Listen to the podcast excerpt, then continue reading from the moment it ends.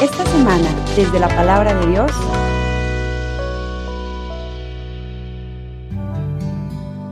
En aquel tiempo Jesús exclamó, Te doy gracias, Padre, Señor del cielo y de la tierra, porque has escondido estas cosas a los sabios y entendidos y las has revelado a la gente sencilla. Gracias, Padre, porque sí te ha parecido bien. El Padre ha puesto todas las cosas en mis manos. Nadie conoce al Hijo sino el Padre y nadie conoce al Padre sino el Hijo y aquel a quien el Hijo se lo quiera revelar. Vengan a mí todos los que están fatigados y agobiados por la carga, y yo los aliviaré. Tomen mi yugo sobre ustedes y aprendan de mí, que soy manso y humilde de corazón, y encontrarán descanso, porque mi yugo es suave y mi carga ligera.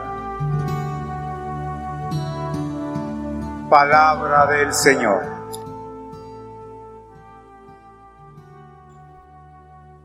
Terminamos la semana pasada el capítulo 10, el capítulo que nos refería esta elección de los apóstoles, las instrucciones para el camino y bueno, terminábamos ya en esta invitación que nos hacía Jesús también a seguirlo. El capítulo 11 va repitiendo más o menos este mismo esquema. Recuerden que uno de los elementos importantes en el tema, sobre todo mateano, es el tema del seguimiento de Cristo y la presentación de Cristo como el Mesías esperado. La liturgia se salta prácticamente todo el capítulo y nos lleva solamente a los últimos versículos.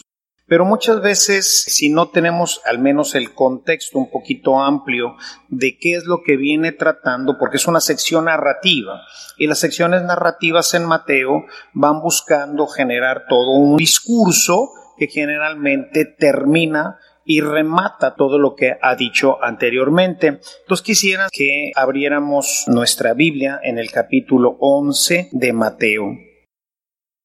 El capítulo 11 de Mateo eh, básicamente presenta tres elementos, tres temas importantes. El primer tema tiene que ver con los mensajeros que envían los doctores de la ley los fariseos para ver si Jesús es el Mesías. Nuevamente el tema mesiánico, la idea es ver realmente tú eres el Mesías y bueno, Jesús ahí hace todo un discurso, quizás por eso también el liturgista prefirió quitar toda esa parte porque prácticamente la primera parte es una apología que hace Jesús sobre Juan el Bautista, que lo presenta como el más importante de los hombres nacidos de mujer. Entonces viene una presentación de Juan que Jesús lo presenta como aquel profeta esperado que sería Elías que prepararía el camino. Esa es la primera parte que culmina con el versículo 19. A partir del 20, dado que hay esta duda de si Él es el Mesías, se sigue poniendo en duda, le envían incluso a estos maestros para preguntarles si es el Mesías, y entonces Jesús ahora lanza una invectiva contra todas estas situaciones de desconfianza y presenta ahí las ciudades que no creen. Ay de ti, Corazaín, ¿verdad? Ay de ti, ciudades que no creen, que no aceptan, y pone como referencia las del Antiguo Testamento, si en Nínive se hubieran hecho todos los prodigios que se hicieron aquí, pues ya hubieran creído, etc. Entonces hay una invectiva para decirles, este es el tema, yo soy el Mesías, yo soy aquel esperado a quien tienen que ustedes seguir. Y termina la última parte, que es lo que acabamos de leer, los últimos versículos a partir del 25, entonces Jesús ahora termina con la alabanza al Padre. Padre, te alabo porque estas cosas, ¿cuáles cosas? Uno, cuando lee nada más el capítulo 25, dice, pues cuáles cosas, de qué cosas está hablando. Bueno, está hablando de esta incapacidad que han tenido los fariseos, que han tenido todas estas ciudades para reconocerlo a él como Mesías. Y entonces propone qué es lo que se necesita para reconocerlo. O sea, ¿por qué estas ciudades no lo han reconocido? ¿Por qué estas ciudades no lo aceptan como Mesías? Porque esperan un Mesías diferente, o sea, quieren un Mesías que venga, que guerríe, y entonces en su mente no les da. Los sabios, los entendidos no entienden. Dice, estas cosas tú se las has revelado directamente al corazón, a los humildes. Si ustedes quieren ver un poquito más este desarrollo de la revelación de Jesús como el Mesías y cómo Dios se revela al corazón de los simples, les invitaría ahí a entrar a nuestra página Evangelización Activa y ver la homilía de este mismo capítulo 11, versos 25, pero de hace tres años. O sea, en el ciclo pasado toqué este tema.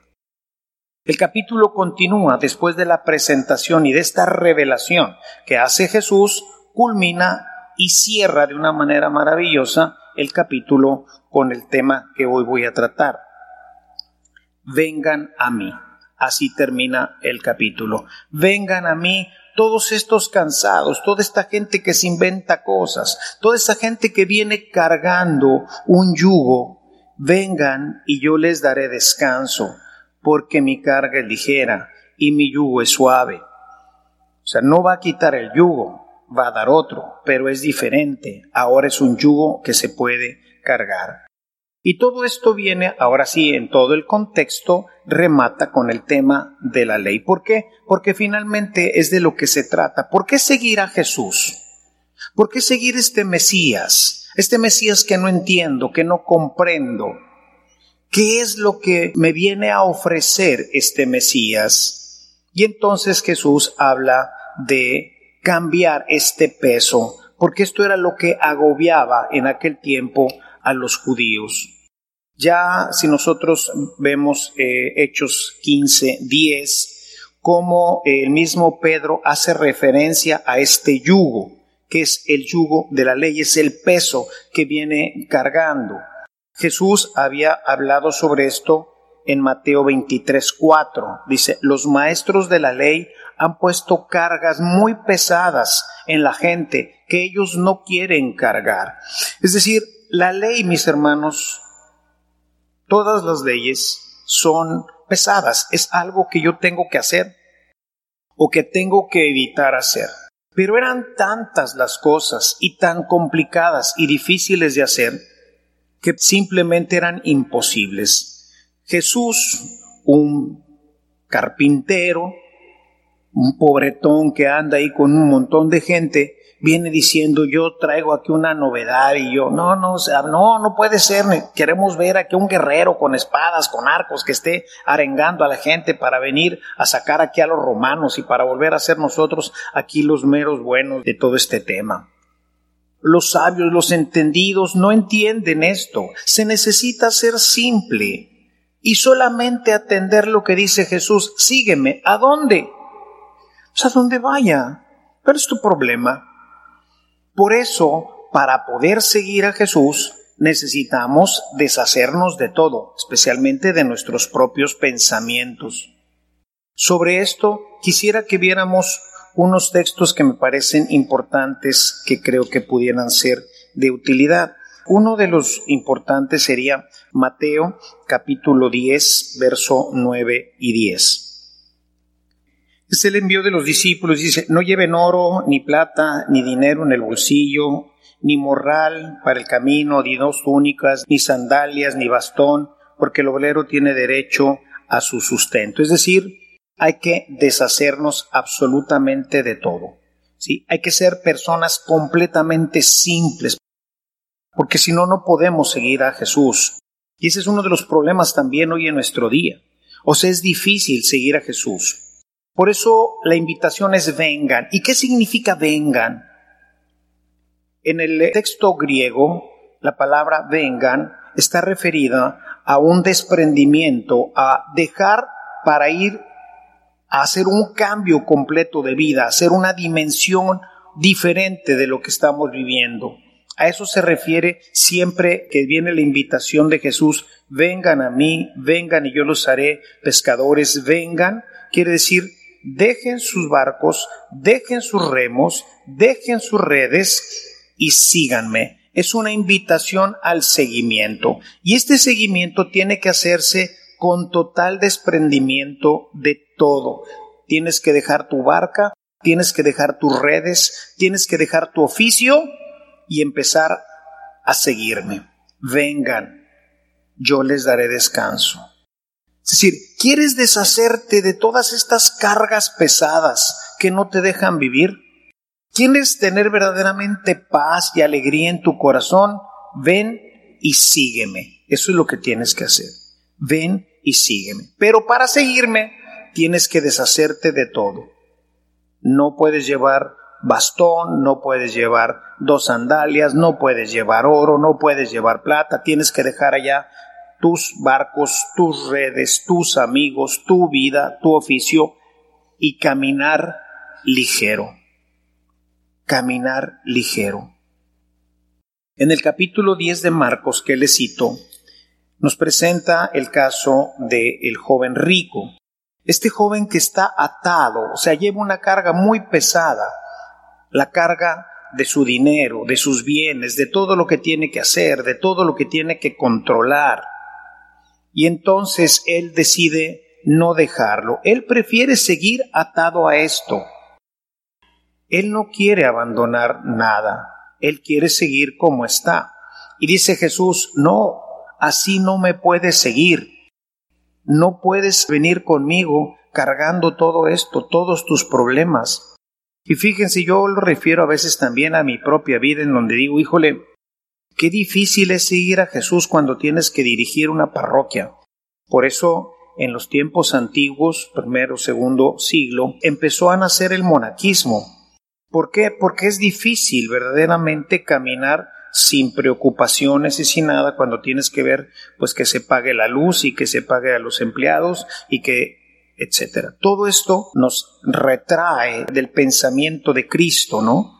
Y entonces empezamos a sentir que nos pesa, empezamos a sentirnos que las cargas se nos hacen difíciles, al punto que cuando no se tiene una relación con Cristo verdaderamente, este peso pues llega a decir, ¿saben qué? Ahí se ven. Y esto lo podemos referir a cualquier área de nuestra vida. ¿Por qué una persona puede incluso abandonar a su familia, sobre todo en una época de crisis como la que estamos viviendo?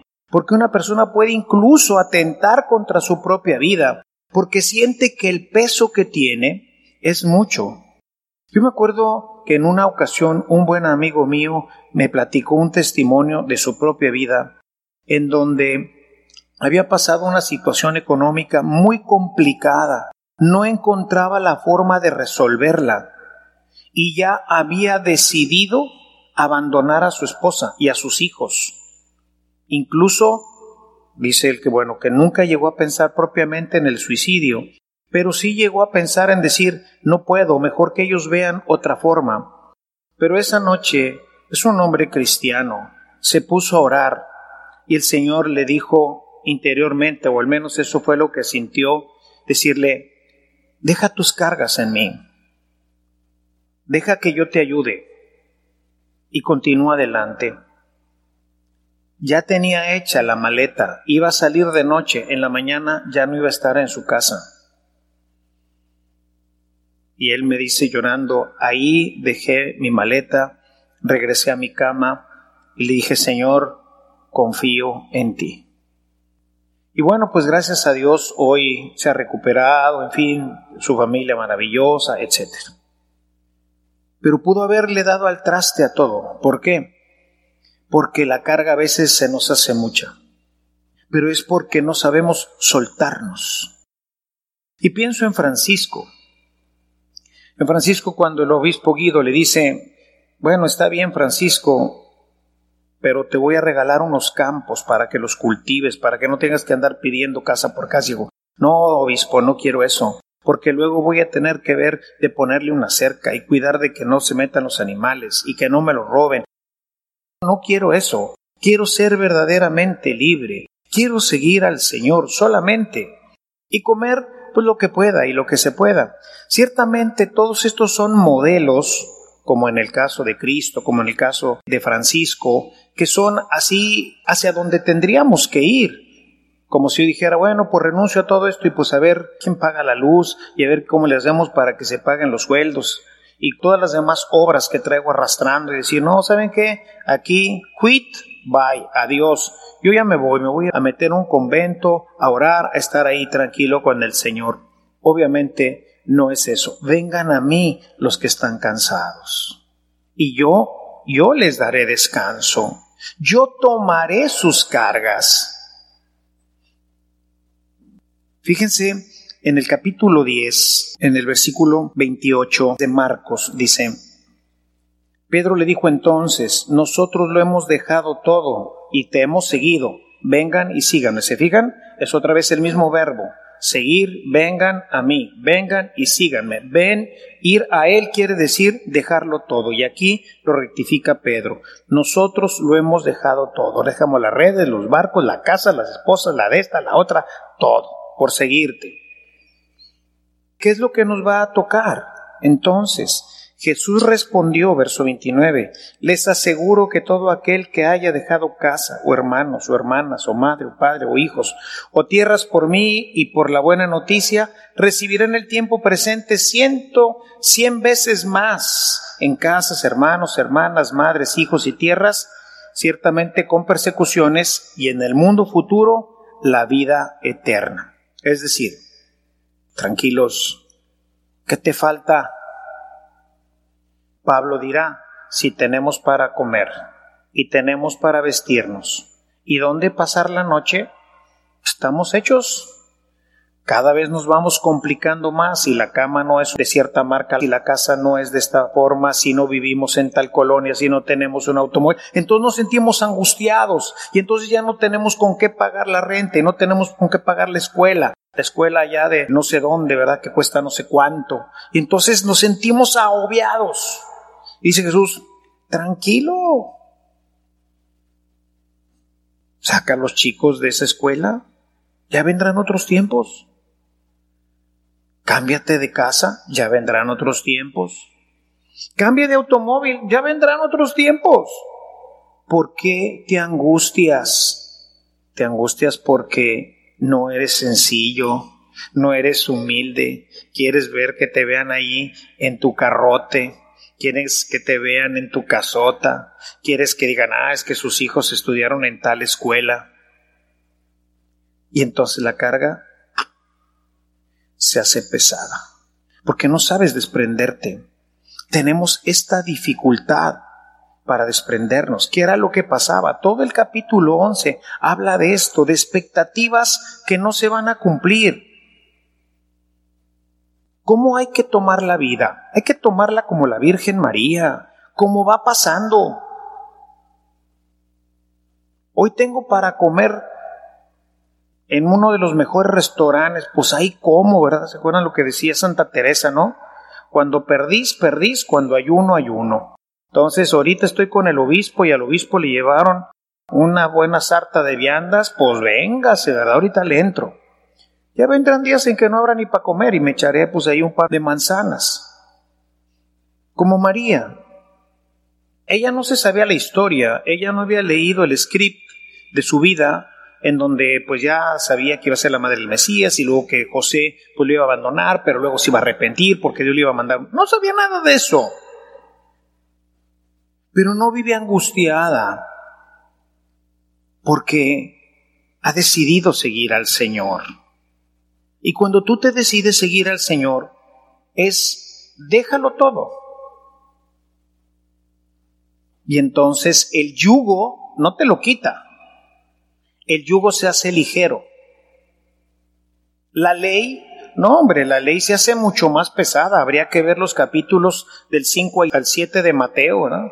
Antes se dijo, ojo por ojo, diente por diente. Yo te digo que tienes que amar a tus enemigos. Antes se dijo, quien cometa adulterio comete gran pecado. Yo les digo que el que ve a una mujer con malos ojos ya cometió también adulterio en su corazón. dice, híjole, era así, ahora así.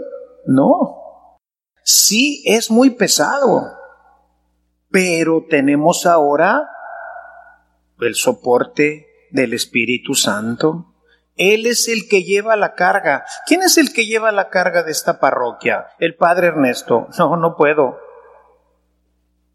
Yo no puedo con la obra del Señor. Es una obra grandísima. ¿Quién puede con la obra de la iglesia? Nadie, solamente el Espíritu Santo. Ese era el error de los fariseos. Querer cargar con la obra de Dios. Y Jesús viene a decir, no, síganme, háganme caso, sigan el Evangelio, vengan, síganme, yo les voy a enseñar cómo y les voy a dar el Espíritu Santo. Por eso, al final de los Evangelios, siempre termina con y no se vayan hasta que venga el Espíritu. ¿Por qué? Porque Él es el que va a cargar la obra. Tratar de vivir nuestra vida bajo los criterios del Antiguo Testamento es la cosa más nefasta que podemos nosotros hacer, porque no se puede. Por eso la gente se le hace bien pesada la vida cristiana, porque quiere vivirla con el criterio del Antiguo Testamento. Y entonces, híjole, ir a misa, guácala Qué pesado, ¿por qué hay que ir a misa? ¿Por qué tenemos que casarnos así? ¿Por qué nos ponen tantas restricciones? ¿Por qué tengo que ir a retiros? ¿Por qué? ¿Por qué? ¿Por qué? Y todo se te hace pesado y todo se te hace absurdo y no lo quieres seguir. ¿Por qué? Porque quieres seguir bajo la ley del Antiguo Testamento y no quieres que Jesús te ayude. No quieres tomar su carga, no quieres tomar su yugo, es suave. No te lo va a quitar. No dijo, vengan conmigo y yo les voy a quitar los yugos y ya van a andar a todo dar. No, mientras estemos en este mundo, hermanos, el yugo existe. Está el yugo del matrimonio, que es pesado. ¿Por qué hay tantísimos divorcios ahora? Porque lo quieren cargar solos. Quieren hacer una cosa que es solamente producto del espíritu, hacerlos uno a través de sus propias fuerzas. No pueden. ¿Y qué pasa? Fracasan.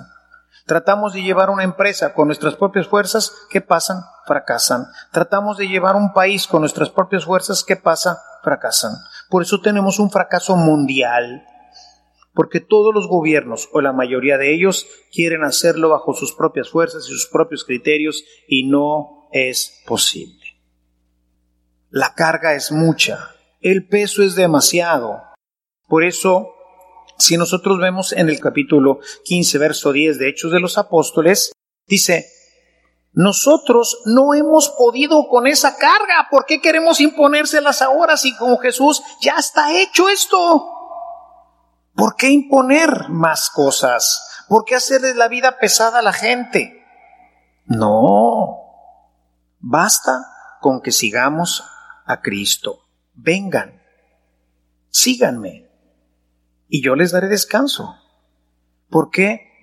Y ahí está lo interesante, porque mi carga es ligera y mi yugo es suave. No les va a calar, ni la carga se les va a hacer pesada, aunque te parezca que así es, no va a ser así. ¿Por qué? Porque el Espíritu Santo es el que la va a cargar y no tú. Te va a ayudar. Tendremos siempre que participar nosotros, pero es el Espíritu el que realiza la obra. Ahora me da un chorro de gusto venir a misa. ¿Y qué? ¿Cambiaron la misa? No, cambié yo. Ahora dejo que el Espíritu Santo dentro de mí produzca ese gusto. ¿Y cambiaron a mi esposa? No, es la misma. A mi esposo es el mismo. ¿Y qué pasó? Que ahora el Señor carga. Ahora el Señor cambia mi corazón. ¿Y cómo lo hace? Es misterioso esto, por eso es maravilloso el cristianismo, porque no es una cosa que está basada en principios o en leyes humanas o en cosas que tenemos que hacer. En el capítulo 6 de Mateo, en el verso 7, Jesús les dice, no se trata de hacer muchas y muy largas oraciones, no hombre, métete a tu cuarto y ahí dile lo que tú quieras a tu Padre nos hemos quedado con la cosa, Padre, siempre me dicen, Padre, deme una oración para. Eso es brujería. No existen oraciones para nada. O sea, existen oraciones que nos ayuden a crecer en confianza, en relación con Dios. Lo demás es brujería. Deme una oración bien potente. Con eso que soy el exorcista de la diócesis, sí, Padre, deme una oración bien potente contra el demonio. Le digo, el Padre nuestro. El Ave María. Bien potente, más que potente. Pero queremos el abracadabra, ¿no? A ver, deme algo así con lo que pueda yo. No jala así. Ese es el Antiguo Testamento. Oraciones para esto y oraciones para el otro, y esto y ritos y más ritos. Oye, hijo la mañana, o sea, pobre gente, más de 700 artículos tenía la ley. Simplemente el tema de los diezmos, el tema de la pureza legal, lávate hasta los codos y haz esto y el otro, y si no, cometes pecado. Y pues la pobre gente vivía crucificada. Jesús dijo, no. Por eso ese texto, capítulo 15 de Hechos de los Apóstoles, es una gran instrucción sobre todo esto. Quisiera que leyéramos juntos un texto para que vean que no es una idea mía, es una idea que procede ya de la experiencia de vivirlo. Sí, porque una cosa es lo que predica Jesús y luego cuando ya leemos las cartas ya vemos la aplicación de esto y vemos pues, de qué se trata. Quiero que vayamos a la primera carta de San Juan, capítulo 5, verso 3. Dice, porque el amor consiste en cumplir sus mandamientos y sus mandamientos no son una carga. Es la experiencia. Ya de la comunidad. No es lo que Jesús les dijo. O sea, Jesús hizo la promesa y pues tú le crees o no le crees. O sea, cuando alguien te dice, ven y sígueme, déjalo todo, abandónalo todo, abandónate a mí y vas a ver que no te va a faltar nada. Y tú dices, ay, Carlitos, no, primero déjame ver qué onda. No, no, no, no, no. Confía, cree,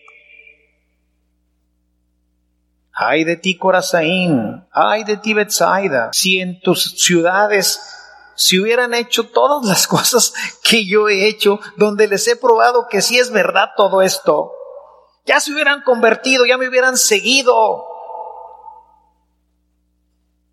Hermano, hay que seguir a Jesús. ¿Cómo? Como los niños. Mateo 18, primeros versículos. Como los niños. Véngase, mijito. ¿A dónde vamos, papá? Véngase, mijo. Mijito, venga, salte, salte, venga, venga. ¡Pum! Salte el huerco. Así, como los niños. Con humildad, con sencillez. Y entonces la vida se hace simple como la de un niño. El niño no se preocupa de dónde va a venir la comida ahí va a haber, aunque sea unos panes. Porque así es. Jesús ¿qué dice al final cuando ya ve que viene la tormenta, Señor, si quieres, por favor, quita esto de aquí de en medio, que no tenga que beber este cáliz. Pero que no se haga lo que yo digo, sino lo que tú dices. ¿Y cómo termina el Evangelio? Padre, en tus manos encomiendo mi espíritu, fuego, saltar a los brazos del Padre. Así debe de ser nuestra vida, hermanos. Vivimos hoy con el coronavirus, todos angustiados. Haz lo que te dicen las autoridades. Punto. Haz lo que te dice la iglesia. Sigue a Jesús, hermano. Sigue a Jesús. Es simple, es sencillo. No tenemos por qué andar siempre con esas cargas y con esas úlceras que nos producen todo este tipo de problemas. Siempre andamos angustiados, ulcerosos, cansados, no dormimos, estresados, etcétera y asociados. Vengan a mí y yo les daré descanso. Simple. Vengan a mí. Es cierto Él significa deja tus redes, deja tu barca, deja tu oficio, déjalo todo, ven y sígueme. Y yo te daré descanso. ¿Quieres en medio de esta tempestad económica, social, política, religiosa que vivimos tener descanso? Sigue a Jesús. Alabado sea Jesucristo. Si esta reflexión ha sido de utilidad para su vida espiritual, le invitamos a visitar nuestra página en internet www.evangelizacion.org.mx en donde encontrará otros temas que seguramente continuarán produciendo fruto en usted. Que la paz de Jesucristo permanezca en usted y toda su familia, y que la ternura de María abrace su corazón.